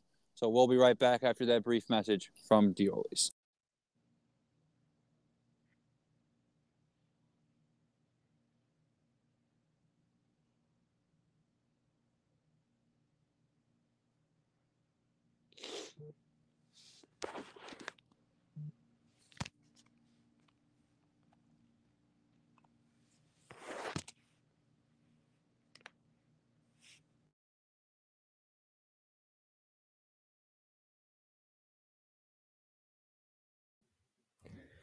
Hey guys, Nick here, taking a quick break so that I can tell you about Dioli's Italian Market, my family business. We've been located in Winston-Salem since 2007, and we've been a vital part of the Wake Forest community for students, athletes, coaches, and faculty, and the Winston-Salem community as well. You guys have heard guests come on before. Anyone that's part of the Wake Forest community has raved about my parents' deli, our family deli, and the hype is real it wouldn't be if we've been here this long. So I got a deal for you. If you come into the deli and you recognize me and you say, Hey, I'm a big fan of the podcast, or I've listened to you guys before and I love what you're doing, I will give you a free sandwich card with any purchase you make in the store. So you come in, talk about the podcast with me a little bit, you purchase something, I'll give you a sandwich card that has all 10 stamps. And then your ne- the next time you come in, your sandwich is on me. So that's all you got to do. We appreciate you guys. Thanks for supporting a small family business that's been part of the Winston-Salem community for all these years. Thank you for listening to the show, and we are coming right back to you. And we're back from that commercial break. This is actually part two of this because I think Nick ended the call. I don't know My why. bad. I had a FaceTime come in. Yeah, Nick ended the call, guys, because I was saying who my pitcher of the year was, and because I didn't name a Wake Forest pitcher, he got mad. So he, he used the fake, oh, someone's calling me, hang up, yeah. um, thing. But like we were saying, we hinted at our hitter, our player of the year. It's Nick Kurtz. You told the story perfectly. Nick is on a tear. It is revenge tour. Like I said, Nick, I, I can't believe it. Like when you throw out the best game in college baseball, right? We had Nick Kurtz not participate. He had scratched late, and it just like it feel it felt wrong when you look at it. Like when you think about it, I look look back on it. I'm like, would have would Wake have won if he was in the lineup? I don't know because that game was just destined to be a pitcher's duel. But not having one of the best players in the game not in the lineup, scratched last minute, is always going to leave a what if. Well, pitcher of the year for me, like I just hinted at, and the reason why Nick hung up with me, I'm going Carson Liggett from Louisville. I hinted at it in our earlier part of the show. I, I love his stuff, man, and I think he's going to take a huge step forward. This is not a slander at this Wake staff, but Nick, who was your pitcher of the year? Because that way I can make a little bit more sense on where I'm going with this. Uh, I have Josh Hartle. I thought you had Chase Burns. You know what? It was D1 baseball. No, it was perfect game that had Chase Burns. I thought it was you, but it, you're right. You had Hartle, and I agree, Nick. Like Hartle would have been my second choice. Santucci would have been my third from Duke. Like Hartle has proven enough to be justified to get it. This is not a shot at Chase Burns or even Michael Massey, who I've seen pitched around, right? But like they just especially Chase Burns, right? We don't know what starter Chase Burns looks like. We don't know what that looks like. So, you know, with me, man, I, am high on Louisville, and I think a big part of that is Carson Leggett. Like, I, I just I love what he can do. I'm excited that I mean, hopefully, you know, I'm scheduled to go to Virginia, Louisville at Louisville on a Friday night, and I am excited to see what Carson Leggett does against that Virginia lineup. Like, this is just so exciting. I'm also going to see him pitch at Florida State on a Thursday night, which is the first game of a series. So hopefully he gets to go there too. Like Carson Leggett is like, I mean, I have the balls to say that he could be a Rhett Lowder. I really believe that. I think he is that talented. His stuff is nasty. He has a great command. He has a great ability to mix up his pitches. Like I don't know who calls pitches. I'm assuming it's the pitching coach for Louisville. They always he always seemed to have a good approach. Like, yeah, he had a game or two that was a little bit shaky, but like, I really think this team's going to take a step forward, and I just love, love Carson Leggett. You had Hartle, Nick. That's a great choice. Quickly defend that choice. Not that you need to, because it's a great choice. He's going from the Sunday starter to being the Friday starter for the Wake Forest staff. Um, he just got better and better and better as the season went on. Um, last year, he's got nasty, nasty stuff. He's got a great curveball. Um, I think if you're going to be the Friday starter on the best team in the country, you're gonna you're gonna be in Rhett Lowder's shadow a little bit, and I think he's gonna have a lot to prove. Um, He's gonna he's you know top twenty five prospect. He'll go first round in the MLB draft, maybe second round. Uh, there's no, I mean, just go back and watch Josh Hartle, man. He just got better and better every season. So he's my uh, pitcher of the year. Yeah.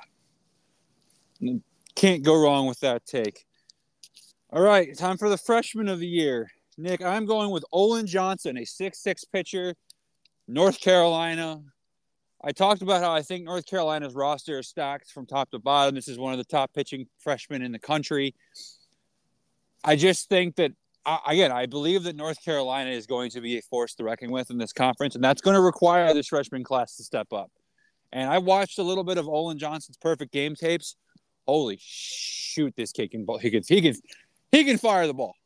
And I have I'm willing to admit, Nick, I have a soft spot for really tall pitchers. Just plain and simple. Like if you if you look scary when I'm standing in the box, I just think you're five times better than maybe you actually even are. but I'm really high on him. I could see him being the Sunday guy or the go-to guy out of the pen. But I do think that he, like down the stretch, I, I hope and kind of expect him to be a potential starter for this team. if you love really tall pitchers, NC State's got a pitcher freshman that's six eight. So check him out. He's he's insane. That's too tall. Um, I'm just kidding. Very, very, very tall. I like uh, six four to six six. You know, I'm just kidding. uh, my newcomer, or I'm not. I'm sorry, not newcomer. Um, freshman of the year for me is two way player Kyle Johnson. I like it. Um, I just love two way players. I think they're really special. We had a lot of guys last year that were two way um, two way players, just not only in the ACC but also in the country. I think if you're doing it both and doing it well, and you know we're in the era of Shohei Ohtani, and if you're anywhere close to Shohei Ohtani, you're gonna get recognized quickly. Like Jackson Finley last year for Georgia Tech was in contention for Player of the Year just because he was doing both very good, or I mean very well. Uh, Jac Caglianone down in Florida, who you know is going to be a number one or two pick in this year's draft, did both and did it at a very high level. So if Kyle Johnson, a two-way player from Duke, a program that's on the rise that has really great pitching coming up, that's probably second best in the ACC, like you said, Micah. I could see that playing a huge role. And if the bats aren't showing up for Duke, like you know some of us think, and he's and he's the stud in that lineup, then why not put him at you know freshman of the year? No, that's a great, it's a great choice. Newcomer of the year. I, I'm not even looking at the sheet, Nick. I'm just going to assume we've got the same guy. Shout out to the D2 athletes in the world. Good old South Atlantic Conference athlete, Seaver King, the transfer from Wingate. That's my my newcomer of the year. I mean, the amount of love that this guy has like received across the baseball landscape. Dude, he was a stud on the Team USA collegiate team this summer. You know, obviously Moose spoke very highly of him on our podcast with him. You're on the best team in the country and you're being talked about as like I mean, he, he correct me if I'm wrong, Nick. He's kind of being talked about as like, you know, Nick Kurtz took the Brock Wilken's spot, right, as the number one guy for for this offense, right? Number two has kind of been who? Seaver King. Like, if you're if you're being talked about as a top two, three guy on this Wake Forest lineup, you must be pretty daggone good. So, Seaver King's my newcomer of the year. Are we on the same page? He's from Wake, but it's not Seaver King. I'm going Chase Ooh. Burns. Oh, okay. I will go Chase Burns. Uh, okay. Uh, part of the three-headed monster lineup or I mean rotation, I should say. Um, like I said earlier, um, when I was talking about Nick Kurtz and the Sunday practices, Chase is hitting 102 more often than he's hitting 100 on his fastball. He's building a lot of movement. Uh, the, you know, I know we talk about it a lot, but the pitching lab has just made Chase into an absolute monster of a pitcher. Uh, I've been talking to him a couple times here and there. Very humble guy, very cool dude. Um, he is honestly, if Wake doesn't have doesn't go get Chase Burns, we're not talking about a three-headed monster um, in the rotation. We're not talking about how we're not going to compare last year's rotation with Rhett and uh, Sully and Josh like we are going to compare them with Josh and Chase and Massey. Uh, that's why he's my newcomer of the year because he is the piece that they needed to keep this thing that they got with starting pitching going. I like that. I like that a lot. All right, coach of the year. I cheated, Nick, and I did a co-coach of the year. I'm sorry, but I would have just gone with my first choice, which is Coach McDonnell.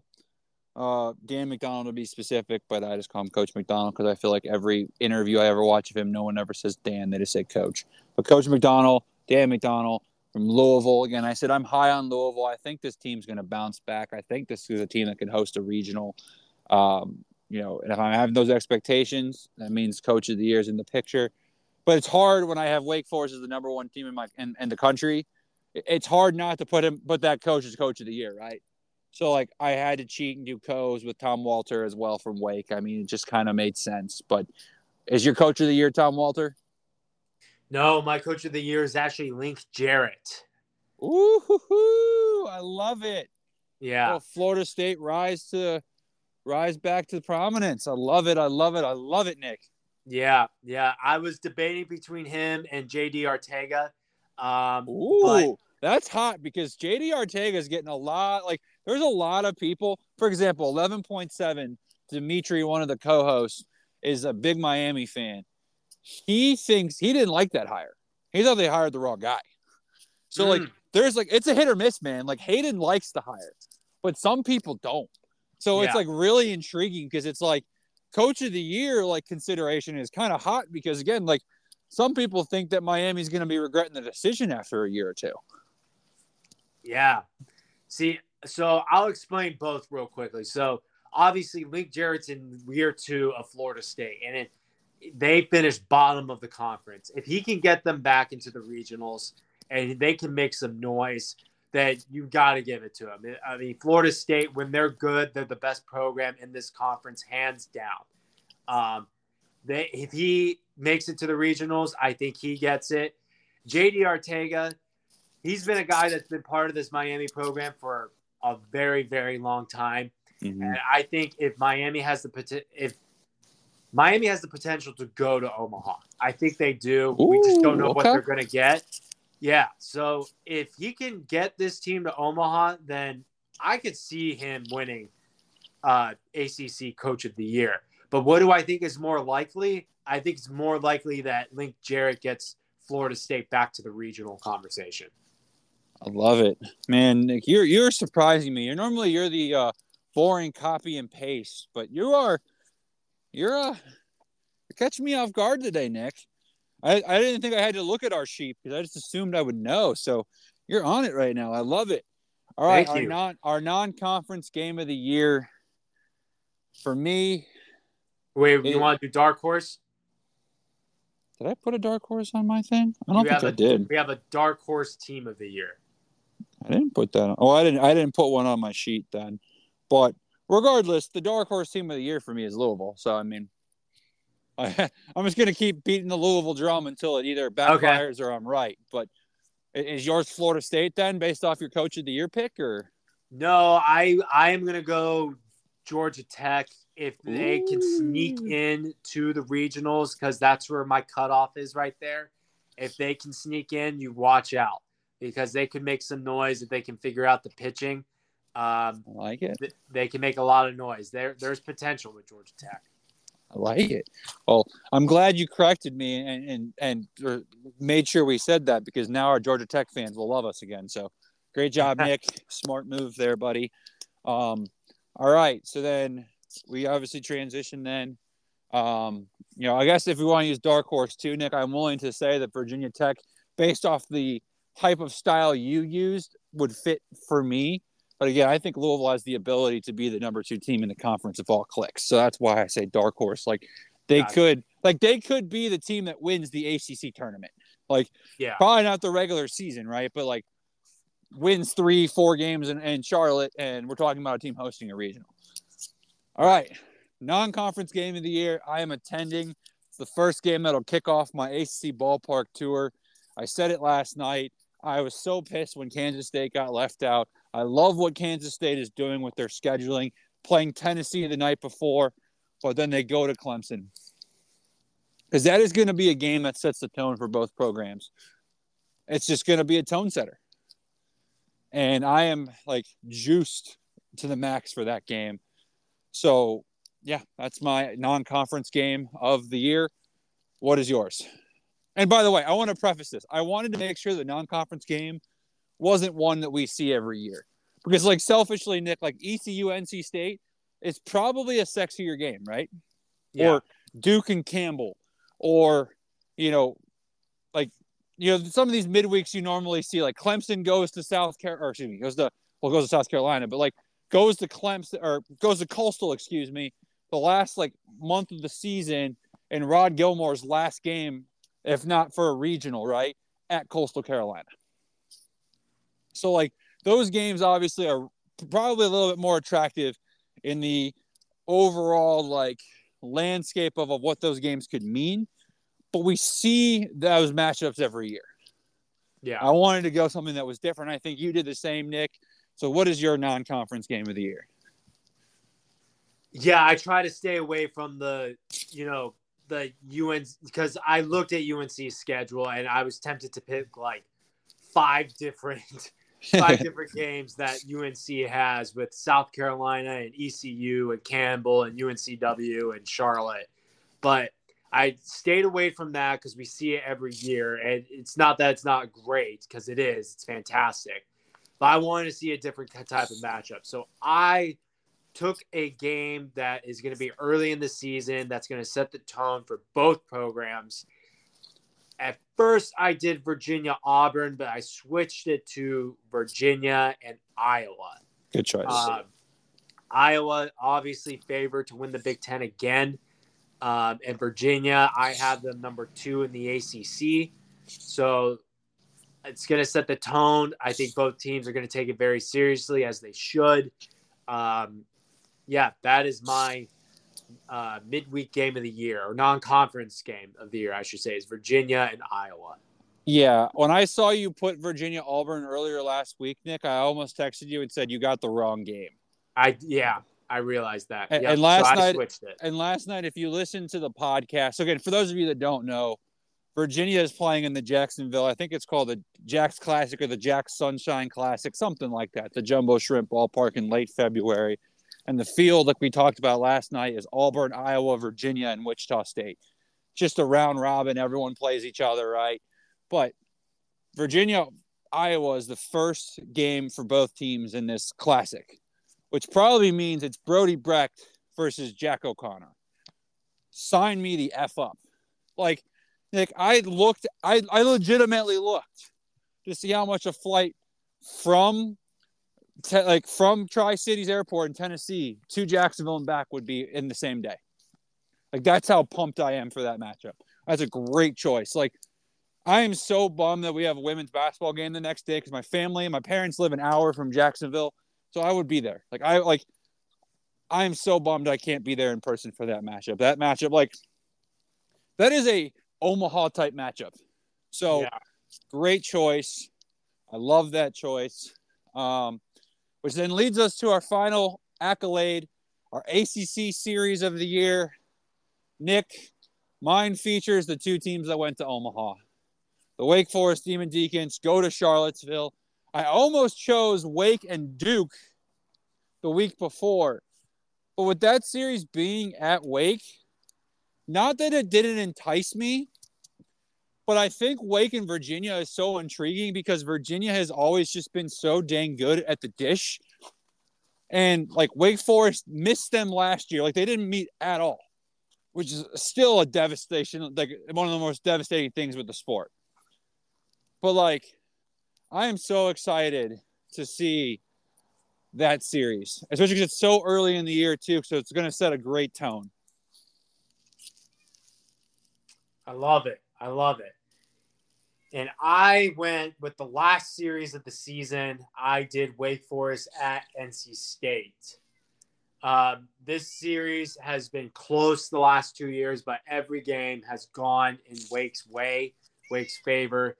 Um, if you remember last year, the two, uh, uh, which was very unfortunate, the weather playing a major role in that series, where they can only just do a doubleheader on a Sunday.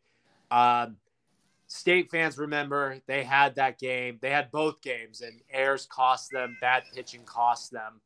Uh, they really just beat themselves, and the fact that it's back at the do or back at the Doak, um, which again, Wake swept them at the Doak two years ago. At two of those games, very very close. Um, NC State has reloaded. NC State has a lot of talent. Um, those fans show up. Uh, unfortunately, I already looked at you know my schedule, and I will not be able to attend because Oh, boo! our- I know it's our busiest week of the year. It's Wake Forest graduation. The Wake Forest school calendar fell very, very, very weird this year, where usually the the last series of the season is not graduation. It's usually not. Usually graduation is like two weeks before the season ends, and the calendar Yeah. fell very, very bad uh, in my favor. So I will try. I will definitely try to make it out there. Maybe I'll go to the Friday game. Um, I mean, you have to the- go out there because you need revenge for the dugout game again. Like I the need, I dugout need it, game. need it, Yeah.